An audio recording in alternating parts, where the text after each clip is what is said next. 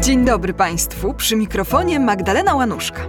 Jako, że mamy nowy rok oraz karnawał oraz nie tak dawno było Trzech Króli, to w dzisiejszym odcinku cyklu Sztuka Powszechnie Nieznana opowiem Państwu o obrazach XVII-wiecznego malarza flamandzkiego Jakoba Jordensa zatytułowanych Król pije lub Fasolowy Król. Nie ma to jednak nic wspólnego z prawdziwymi monarchami i ich dworem, lecz jest to przedstawienie popularnej, ludowej, karnawałowej zabawy. Co to za zabawa i dlaczego większość jej uczestników nie sprawia wrażenia osób zrównoważonych czy choćby kulturalnych? Zapraszam do słuchania.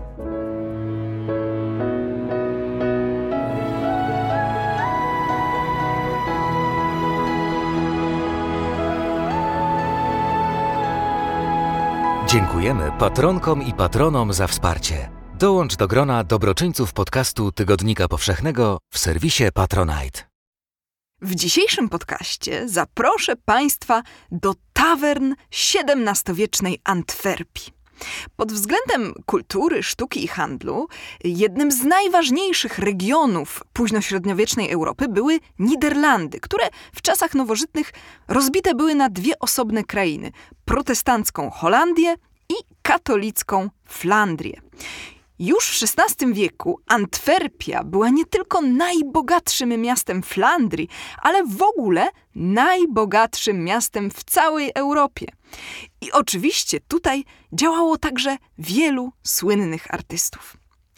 Malarz Jakob Jordens urodził się 19 maja 1593 roku.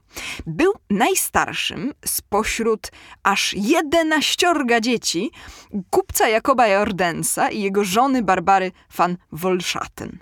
Mieszkali oni w Antwerpii, byli dość bogaci. Młody Jakob otrzymał chyba niezłe ogólne wykształcenie, a jako przyszły malarz kształcił się u Adama van Norta, który był także nauczycielem Petera Paula Rubensa. W odróżnieniu od Rubensa, Jordens nie podróżował po całej Europie. Właściwie z grubsza całe życie przesiedział w Antwerpii. Bardzo mocno związał się z rodziną swojego nauczyciela i ostatecznie ożenił się z jego córką, Katariną van Noord, z którą doczekał się trójki dzieci. Nawet mu nieźle szło zawodowo, chociaż nigdy nie został tak sławnym malarzem jak Rubens, ale dorobił się stabilnej pozycji zawodowej, kupił dom w Antwerpii, potem drugi i żył sobie tam do śmierci, która nastąpiła w roku 1678.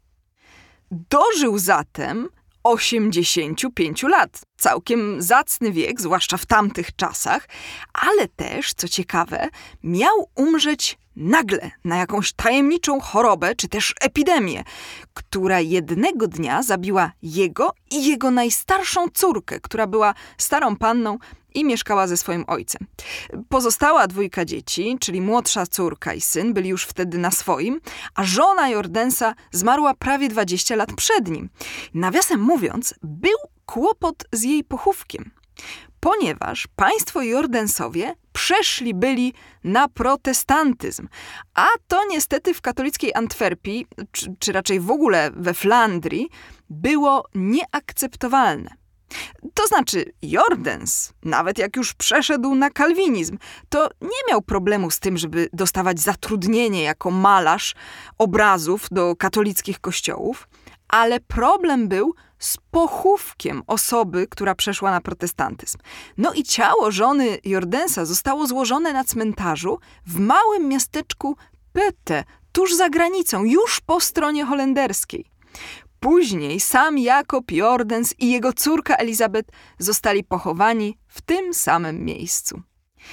Ale dzisiaj nie będę mówić o epidemiach i nagłych śmierciach, tylko o cieszeniu się życiem. E, chociaż z lekkim przymrużeniem oka, bo obrazy, o których chcę dziś opowiedzieć, są nieco prześmiewcze, trochę satyryczne. Otóż są to przedstawienia ludowej flamandzkiej zabawy, która polegała głównie na piciu alkoholu. I jest to wszystko bardzo aktualne na teraz, ponieważ jest to zabawa karnawałowa, styczniowa, szczególnie popularna na Trzech Króli. Mianowicie chodzi o tak zwanego fasolowego króla. No, jak widzimy ucztę, a przy stole siedzi człowiek w koronie, to pierwsza nasza myśl jest taka, że to przedstawienie jakiejś dworskiej uroczystości. Ale nie, tym razem to po prostu impreza w tawernie. Otóż zabawa ta jest bardzo prosta. Piecze się ciasto, do którego wkłada się ziarno grochu lub fasoli. Ten, kto w swoim kawałku ciasta trafi te fasole, zostaje okrzyknięty królem. Może nawet wybrać sobie królową. Jego rządy przez cały wieczór polegają na regularnym wznoszeniu kielicha i za każdym razem wszyscy uczestnicy muszą wypić razem z królem, wznosząc okrzyk Król pije! Ogólnie tak sobie ta zabawa trwa, aż wszyscy uczestnicy padną. Rzecz w tym, że ta zabawa ma bardzo pradawne korzenie. Oto bowiem tradycja królewskiego ciasta wywodzi się jeszcze z czasów starożytnego Rzymu. Podczas Saturnaliów, które przypadały na koniec grudnia, pieczono ciasto z fasolką i ten, komu się ta fasolka trafiła, zostawał królem uczty. Oczywiście w średniowieczu ta tradycja wpisała się w obchody chrześcijańskie, a zatem powiązano zabawę w króla z postaciami trzech króli. Aczkolwiek sama impreza nie musiała mieć miejsca tylko 6 stycznia, po prostu była to zabawa karnawałowa. No i tak się bawili ludzie przez całe stulecia. Od antyku, przez średniowiecze, przez czasy nowożytne, aż do dzisiaj.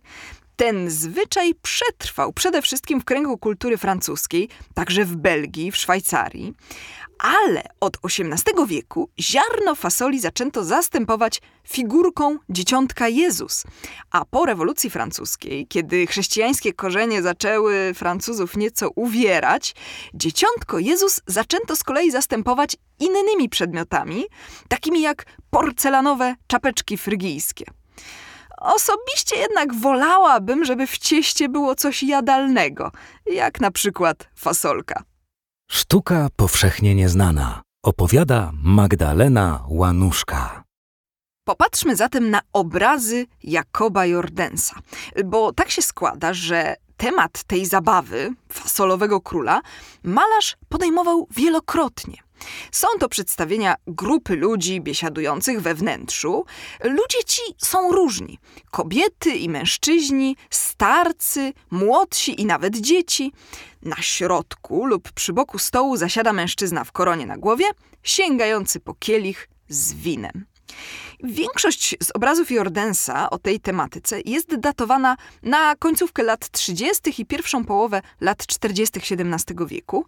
I trzeba też powiedzieć, że w różnych kolekcjach są kopie poszczególnych kompozycji albo ich fragmentów, najczęściej uważane za kopie warsztatowe.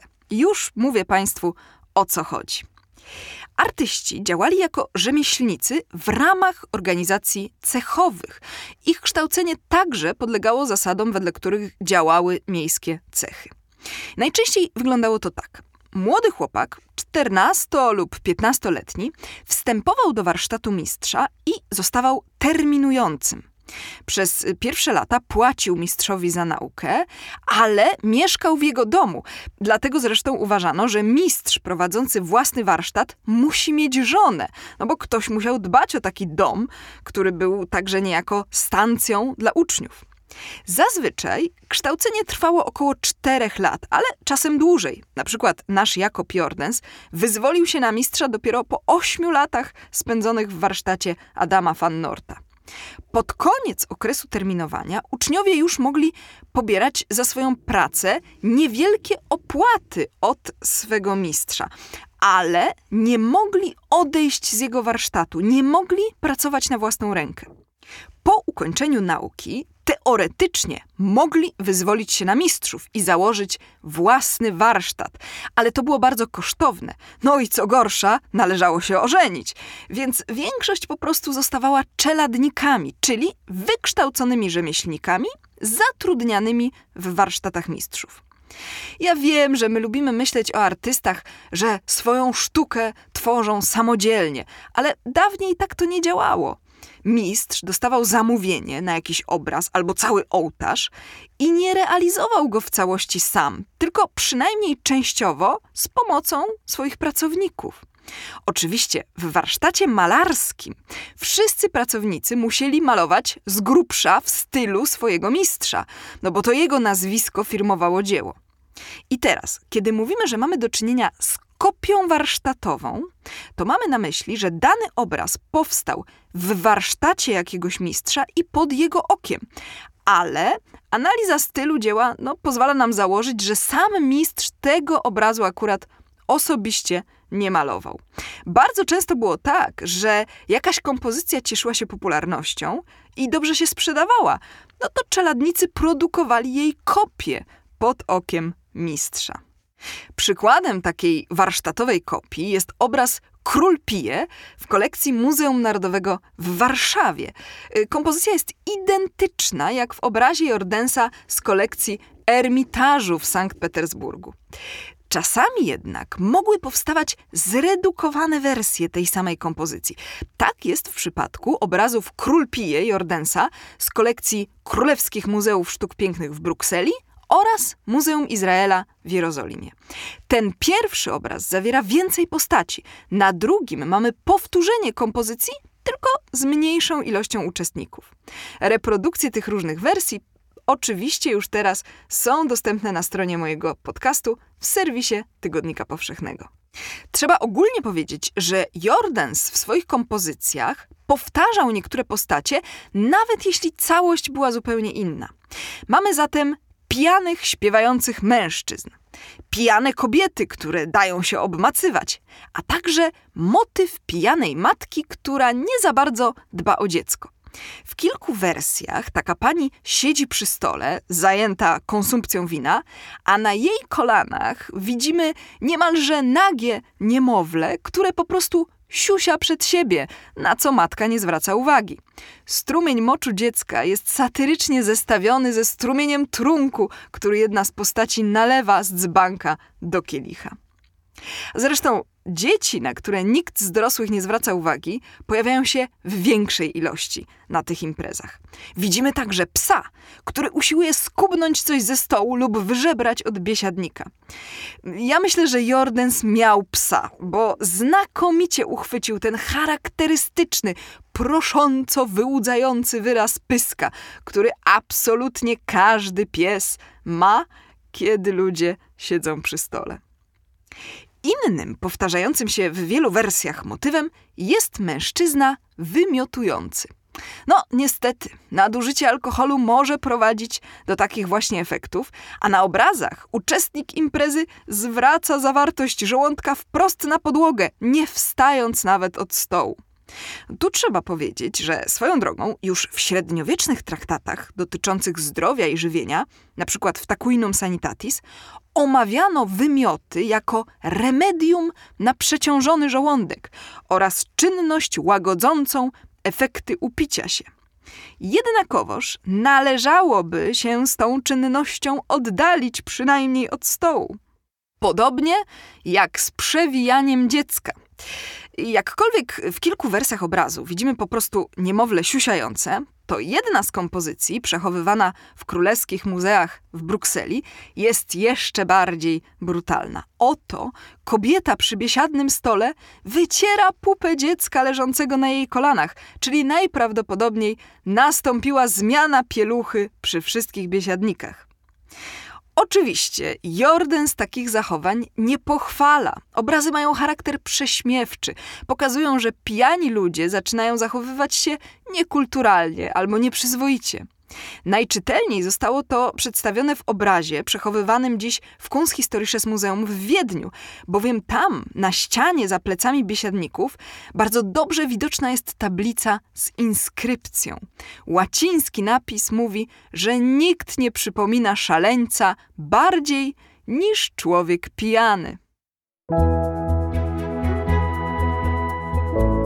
Polecam Państwa uwadze wspaniałe obrazy Jakoba Jordensa, pełne iście barokowego przepychu, do oglądania między innymi, no bo tych wersji jest nawet więcej, w Brukseli, w Wiedniu, w Petersburgu, czy nawet u nas w Warszawie. No i oczywiście pamiętajmy, że dobra zabawa, szczególnie w większym gronie, nie powinna doprowadzać nas do takiego stanu, w jakim znaleźli się przynajmniej niektórzy ukazani na tychże obrazach.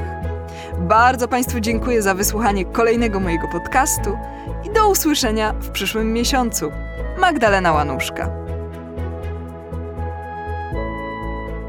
Jeśli słuchają nas Państwo w Spotify albo w Apple Podcast, zasubskrybujcie nasz kanał. Jesteśmy też w Google Podcast i w aplikacji Lekton oraz na www.tygodnikpowszechny.pl/podcast.